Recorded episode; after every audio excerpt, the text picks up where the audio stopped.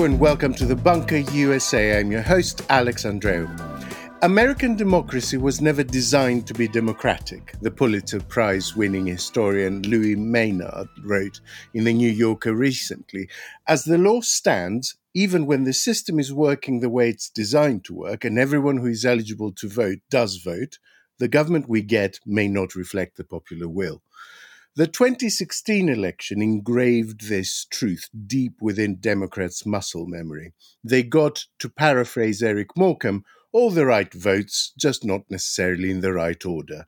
So, with the next US presidential election a year away, both parties seem laser focused on those few states and the counties within them that seemingly decide who gets to sit in the Oval Office. My guest today has written the book on bellwether states, He's the communications director for the University of Virginia Center for Politics and editor of its hugely influential newsletter. And his book, Bellwether, is the authority on this topic. Welcome to the bunker, Kyle Kondik. Thanks for having me. So, Kyle, let's start with the very basics. What is a bellwether state? So, the way that I define it, and I think others would define it too, is a state or a place that not only votes for the winning presidential candidate very often or always, um, but also is highly reflective of the national popular vote for president. So, you know, you'd expect a, a bellwether state, you know, in the context of the 2020 election, uh, to have voted for Joe Biden by about four to five points, which is what he won mm. uh, hmm. the national popular vote by nationally. Interestingly, though, there actually was not a state that did that. Um, the state that was the state that was closest was Michigan, but historically, Ohio had been in that bellwether position for decades and now all of a sudden is not. I mean, the maxim for over a century, about a hundred years ago, used to be as Maine goes, so goes the nation.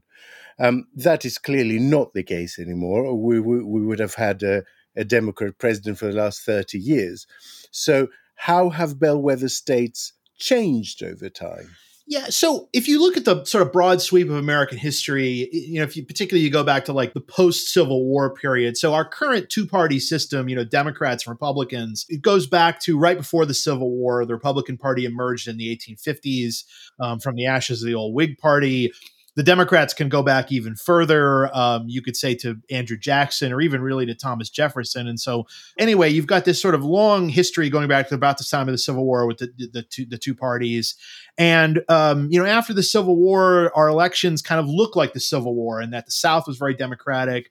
Much of the North was very Republican. And the states that were bellwethers or key battlegrounds, um, a, a, number of them were states that had sort of both northern and southern elements. And so Ohio fit that category um, Indiana in the Midwest, Illinois in the Midwest, Missouri. Um, those states all had decent track records. And as you get into the 20th century, you know, Illinois, Missouri, uh, Ohio continue to be those kinds of states. In more recent times, uh, Illinois trended to become more Democratic, in large part because Chicago became very Democratic, and so did its uh, suburban counties, um, which sort of pushed it more toward the left. Uh, and then Missouri uh, fell away from being a bellwether too, uh, in large part because its uh, big blue urban areas, uh, St. Louis and Kansas City, um, began began to just be swamped by the rest of the state, which is relatively small and mm. rural, and where the Democrats have lost ground in recent years. And really, the same thing kind of happened in Ohio more recently, particularly when Donald Trump became the leader of the Republican Party in that Democrats used to kind of punch above their weight with uh, you know white voters who don't have a four year college degree in state, states like Ohio and many other places in the North, and Trump turned that group uh, into being even more Republican than they were previously. Mm, mm. Vote for you know voted for Trump in 2016 and in 2020, so technically voted for the winner in 2016, but Trump won Ohio by eight points. Uh, he lost the national popular vote by two, uh, so that's like a 10 point marginal difference, and then that margin expanded a little bit in 2020 as Trump was losing the electoral college. Um, so that was the first time Ohio did not vote for the Electoral College winner uh, since 1960 um, in John F. Kennedy's election. Ohio voted for Nixon, uh, but you know I think that Ohio shed its bellwether label really in 2016. So uh, the the long answer is it's complicated. Um, if I were to press you for a short answer, what states would you currently list as bellwether states looking forward to the next election? I mean, honestly, I don't think there really is a great one. Michigan is is probably the best answer to that question. Um, mm. But again, there's not at this particular juncture. There's not a there's not a state that has a uh, a great hold on that title. Yeah, I mean, Maine held that title because, for weather related reasons, as I understand it, it used to actually vote earlier than other states. So a, a bellwether would predict rather than decide the the election. Have those two concepts merged over the years? Do we now mean states that both predict and decide the election? Um, well, you know, you you would think that the states that were most reflective of the national popular vote would also be the ones that, in a close election, would end up deciding it. You know, one of the things mm. I looked at was, you know, even in a in like a you know, let's say there's like a ten point margin of the popular vote. You know, that's not going to be a particularly close election in the electoral college either. But you can look at the states and say, well, which ones voted for the winner by about 10 points. And that that those are kind of bellwethers in that election because they reflected the national vote. We don't have a dynamic like we had in you know the, the, old days with maine where it's like a state would vote early and the results would tell you a little bit something about the uh, about the election to come. You know everybody votes at the same time um, for president. Mm. do the demographics point to more shifting to come. I, I can't help but think, and this is probably an erroneous impression because I am a foreigner looking in, but it feels to me like for about 20 years, Florida was always in the, in the center of things, of deciding elections. And recently, it's Georgia and Nevada that are always in the mix. Are we seeing a shift? Yeah, the, I mean, look, the, the key states in the electoral college do change over time. What was interesting about Ohio is that it really was very important for a very long time, but there's constant churn in the electorate. And again, Trump kind of helped change the demographics of the two parties, although some of the changes were happening before Trump even even emerged. But um, you know, you think about like I think Georgia and Arizona and Nevada are going to continue to be important and also you know the key states in the industrial north pennsylvania michigan and wisconsin you know those are the states that um, were so reliable for democrats for a couple decades although they oftentimes had very close margins except really when obama was on mm, the ballot mm. but you know they continue to be important you know in the last election you only had seven states decided by less than three points. So those were the kind of the big prize in that election. Biden won six of the seven. The one exception was North Carolina, but those states are Arizona, North Carolina, Georgia, and Nevada, in sort of the the Sun Belt as we call it, and then you know Pennsylvania, Michigan, and Wisconsin in the Rust Belt or the the industrial mm. North. And you know, as you look at to 2024, you know those are the states I think that are probably likeliest to be decisive in that election. Um, you know, it's also we're also in a period where um, five of the last six presidential elections have really been quite competitive. Uh, the only one that wasn't was uh, Obama in 2008. He won by a little more than seven points nationally, which is like kind of a blowout in, in American political terms. Um, but you know, one of these days, I mean, with the 20th century, there was a ton. There were presidential blowouts all the time, really. Uh, you know, one of these days, someone's going to crack the code and win a bigger national victory but I don't know what that would look like and you know when that might mm. be hmm. on the horizon. But we're in a very competitive era right now.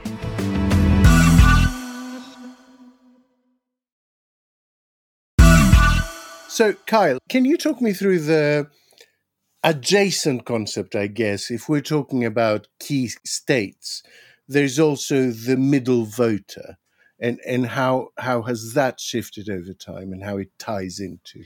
Yeah, so so this is sort of the concept of like what's the profile of um, the people who are sort of at the middle of the electorate, the people who end up deciding elections.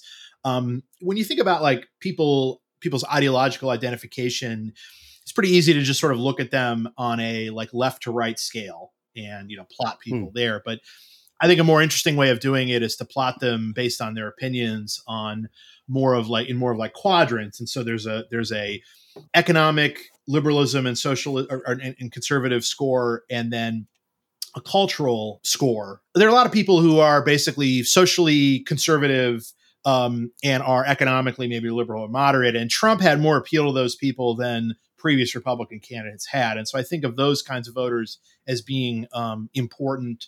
You know, there are also a lot of Americans who identify as independents. They don't identify with one of the two major parties. Um, but also, a lot of those people, if you really push them and said, "Well, you may think of yourself as independent, but do you back, uh, you know, one party more consistently over the other?" Most of those people do. There are true independents out there but they're lower turnout and they don't pay as much attention to politics as hard partisans do. You know, those are arguably the most important voters, but they're also the hardest to mobilize. In some of the research that's been done, it, it seems like in this particular election, if in fact it's Joe Biden versus Donald Trump again, we know that both Trump and Biden have pretty weak favorability slash approval. So they're both at about 40% favorability uh, and they're both over 50% in terms of unfavorability. That means, by definition, there are people out there who hold negative views of both candidates. Those yeah, are the people yeah. who are probably going to decide the election.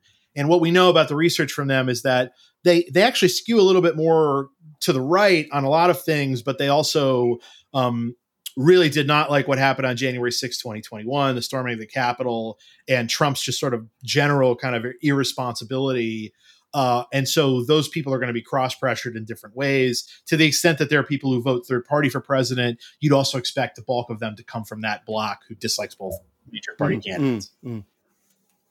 Um, I remember reading a, a, piece that was a sort of, um, it was a sort of road trip of Trump country after the 2016 election, and it, it, it put forward the idea that Trump supporters could be described as people who dislike what they call words people. Could it actually be as simple as that? Does it does it come down to manual work versus uh, brain work? Does it come down to perceptions of education and how that links to their notion of belonging? Is there actually a much clearer division there that demographic science simply finds it difficult to define? Yeah, I think there's like a kind of an anti-elite, anti-establishment um, sensibility out there that I think Trump was had had a, had a fair amount of appeal to. Um, was something kind of uh, anti-elite and hard scrabble about Trump, even though that's not actually what his profile is. But he was able to sort of convey that and you know there's there's this regional dynamic too in which you have a lot of places that were sort of smaller to medium sized cities um, or even rural areas who maybe don't like big cities and are probably less racially diverse than than big city areas probably have lower levels of four year college attainment mm. i mean i think that in a country where you had a lot of trust of leaders uh, a lot of trust in big institutions i don't think a candidate like trump would have been able to win but I think in this sort of environment, um, he was able to capitalize on those sorts of things. Mm. Now, it's interesting you should say that because I was looking at 2020 and Donald Trump won a record 16 bellwether counties, but still lost. And that maybe feeds into that conspiracy. Is there a danger that actually those bellwether counties. And because i mean in the era of micro targeting it, it's probably not right to talk in terms of states anymore you know uh, basically electoral strategies now know which counties and which even neighborhoods within counties actually decide those states. So uh, is it possible that by looking at those strategists can get a really bum steer of ha- of the prospects of their candidate. Well, so I think that what happened, you know, is that is you could say this about Ohio, you could say that about the Bellwether County stat that Trump often cites as sort of mm. evidence the election was was stolen from him. But the thing is, is that a lot of those places that had historically been bellwether counties are also places that were pretty demographically friendly to the the new Trump era GOP. And so that sort of knocked knocked Ohio off its axis and knocked those counties off its axis. So again, it's cited as some sort of evidence of conspiracy, but I think there's a pretty good basic explanation for it. It's just that those places were pretty good reflection of the American electorate for a given time, and they stopped being that in in 2016. There was a famous study of uh, bellwether counties and places done several decades ago, and they basically suggested that in the longer term they they're they're not consistently predictive of the future. And i think that's what we've seen with um, with a state like ohio that again voted at the center of the american electorate for decades but then eventually it just stops for one reason or the other. Okay so having gotten all those caveats out of the way looking at a rematch between Trump and Biden and the polling in those key areas, which way are they currently leaning? And like I said, with a heavy dose of um, caveats and pinch of salt, um, w- what are they telling us right now? Yeah, the current polls basically suggest that the election nationally is tied. You know, polls are not particularly predictive this far out from an election. I also think it's you know one dynamic we've seen in polling is that non-white Americans, um, Black Americans, Asian Americans, Latino Americans, etc. Um, that you know that's that group as a block, and it doesn't. It's not. A, it's not really a, a block. There's a lot of differences demographically within that group, but like that group is generally more democratic leaning, particularly black Americans, which is like a 90 10 democratic demographic. Um, but there's been some erosion for Democrats amongst that group in recent years, and that's shown in the current polling. Whereas Biden is basically doing as well with white voters as he did in 2020. Mm. Um, and so, what the, what could be the upshot here is that that actually might not hurt Trump or Biden all that much in the industrial North, which is whiter than the nation as a whole um, but maybe it hurts in some of the more diverse places um, that have trended Democratic recently, like maybe a Georgia or an Arizona. Mm. Um, and I mentioned earlier, some there's been some looks at the people who are probably going to be cross pressured in this election who hold negative views of both Trump and Biden. As I read the data, I think on by and large, those people are probably a little bit likelier to vote for Biden than to vote for Trump. But I think much is uncertain about that. I think Biden would be a would start as sort of a small favorite in a rematch with Trump, but I would not describe it as some sort of like slam dunk for him.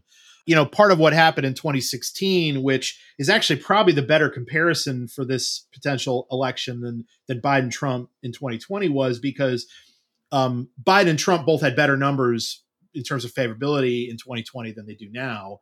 Clinton versus Trump in 2016, they both had very weak numbers like like right, Trump right. and Biden and there were a lot of cross pressured voters in that election, and they broke toward Trump. I think in part because he was the challenger, and also because in the sort of seesaw and game of musical chairs in that election, um, some of Clinton's problems seem to be sort of more at the forefront when the mm. election actually happened. Mm. But I think it's more like 2016, and again, I think Biden probably has a little bit of an edge there, but not definitive. Mm. I mean, the interesting thing is that when you drill down, like I was looking at a, a a, a long study that Washington Post did into Door County, Wisconsin, which they say has predicted every president for over two decades.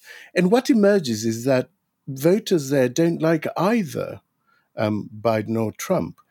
Is there still a chance that someone else might emerge on as a candidate on either side, or do you think are we locked in for a Biden versus Trump Trump rematch now? Um, you know, it's possible. I mean, Trump does have a bunch of you know well credentialed opponents. Just that he's leading by a lot right now, but maybe something upsets that between now and when the voting starts in mid January in Iowa. You know, for Biden, I don't think Biden is capable of being defeated by his current challengers. Uh, basically, two fringe candidates: Marianne Williamson, um, who's like a self help guru, and Robert F. Kennedy Jr., the son of uh, former Senator Bobby Kennedy, who was assassinated in the late 1960s. Kennedy is basically known for vaccine skepticism, I'd say most prominently. And he's sort of running this gadfly candidate who is basically more liked by Republicans than Democrats in his kind of quixotic presidential mm. bid. But we have two candidates of advanced age. Trump has a lot of legal problems. Um, who knows if Biden, yeah. if something might happen to yeah. Biden, or maybe he drops out. So you just you just don't quite know. I mean, I, it seems like all of the data points so strongly to Biden versus Trump again that you just wonder if something happens that will upset that. Yeah, if you look at like the middle of the last century um, and into like the 1960s and 1970s, when you did have close elections, not only was the national popular vote close, but a lot of the states were close too, including almost all of the big states. Uh, and so, of the total amount of electoral votes available, you had like two thirds to three quarters of them voting relatively close to how the nation voted it's more common for the national popular vote to be close than it used to be. Uh, but you only have like maybe a third of the electoral votes sort of available in the middle of the um, electorate, and so you you, you got to think that would have some sort of demobilizing effect on people in mm. strongly red or strongly blue states. Uh, you know, the electoral college is written into the Constitution, and the Constitution is very difficult to amend. Um, there is some effort to try to create this interstate compact that would kind of go around the electoral college winner. I don't. I think even if that came into effect, there there would be legal questions and whatnot. So we've got this sort of uh, uh, democracy in which, like, it, on one hand, you could say that the number of people eligible to vote has expanded, the options to vote have expanded over the course of American history. You know, early and absentee voting have become much more prominent in recent years, um, partially because of the pandemic, partially just because there's demand for it. And yet, in deciding the most important office, a lot of people basically don't have much of a say. You know, at a gut level, it just doesn't seem fair and but that's the that's the system that we have. I guess what i'm asking is whether that pushes against the seams of federalism in, in a way you know whether i mean how long will a state with just giant gdp like california say would they put up with another trump presidency? Or would texas put up with a another Biden presidency. And uh, I'm not talking necessarily about full on cessation here, but I'm talking about increasingly ignoring the federal government, rebelling against the federal government, and just breaking down the, the cohesion of the federal structure. I mean, I think the things you bring up are, you know, notable, uh, and I, I think are, you know, that you do see some pushback against the federal government from, you know, state attorneys general and that sort of thing. Again, that's a that's a far cry from secession, but there's, you know, there's there's certainly disagreements between the Republican government in Texas and the Democratic federal government about what to do about the border, and, mm. and I do think there's just sort of this disenfranchising kind of problem. I mean, look, they're they're always going to be in a closely divided country. There are always going to be people who like the administration and don't like the administration. But it, it it's just a, a, a divisiveness that seems to you know maybe it's not necessarily getting worse because it's been bad for a while, but I don't necessarily know if it's getting better either. Um, and you know that that was sort of when we did have the American Civil War. You know, part of what went into it was this sort of idea that the South just wasn't going to follow what the federal government was trying to do, particularly after Lincoln got elected. That sort of thing you're talking about was a was a contributor to like past hmm. strife mm. in the United States. Kyle Kondik, thank you so much for throwing some light on this really complicated subject. I feel much smarter than I did 20 minutes ago. Thanks for having me. Remember, there's a new bunker pretty much every day, so if you like our work, you can and should support our work on the funding platform Patreon for as little as £3 a month. Just search for Bunker Podcast Patreon. I leave you with the splendid words of playwright Tom Stoppard. It's not the voting that's democracy, it's the counting. This is Alex Andreou in the bunker saying over and out.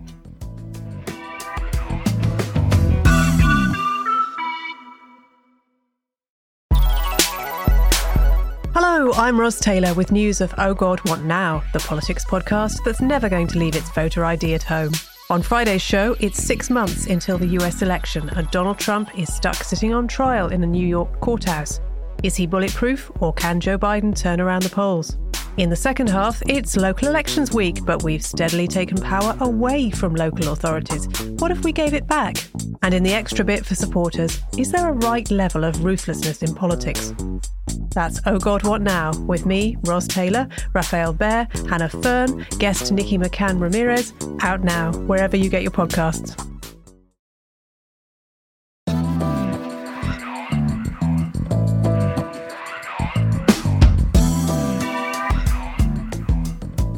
The Bunker was presented by Alex Andreou and produced by Chris Jones. Assistant producer is Adam Wright, audio producer Robin Leeburn, art by Jim Parrott, music by Kenny Dickinson, managing editor is Jacob Jarvis, group editor Andrew Harrison, and The Bunker is a Podmasters production.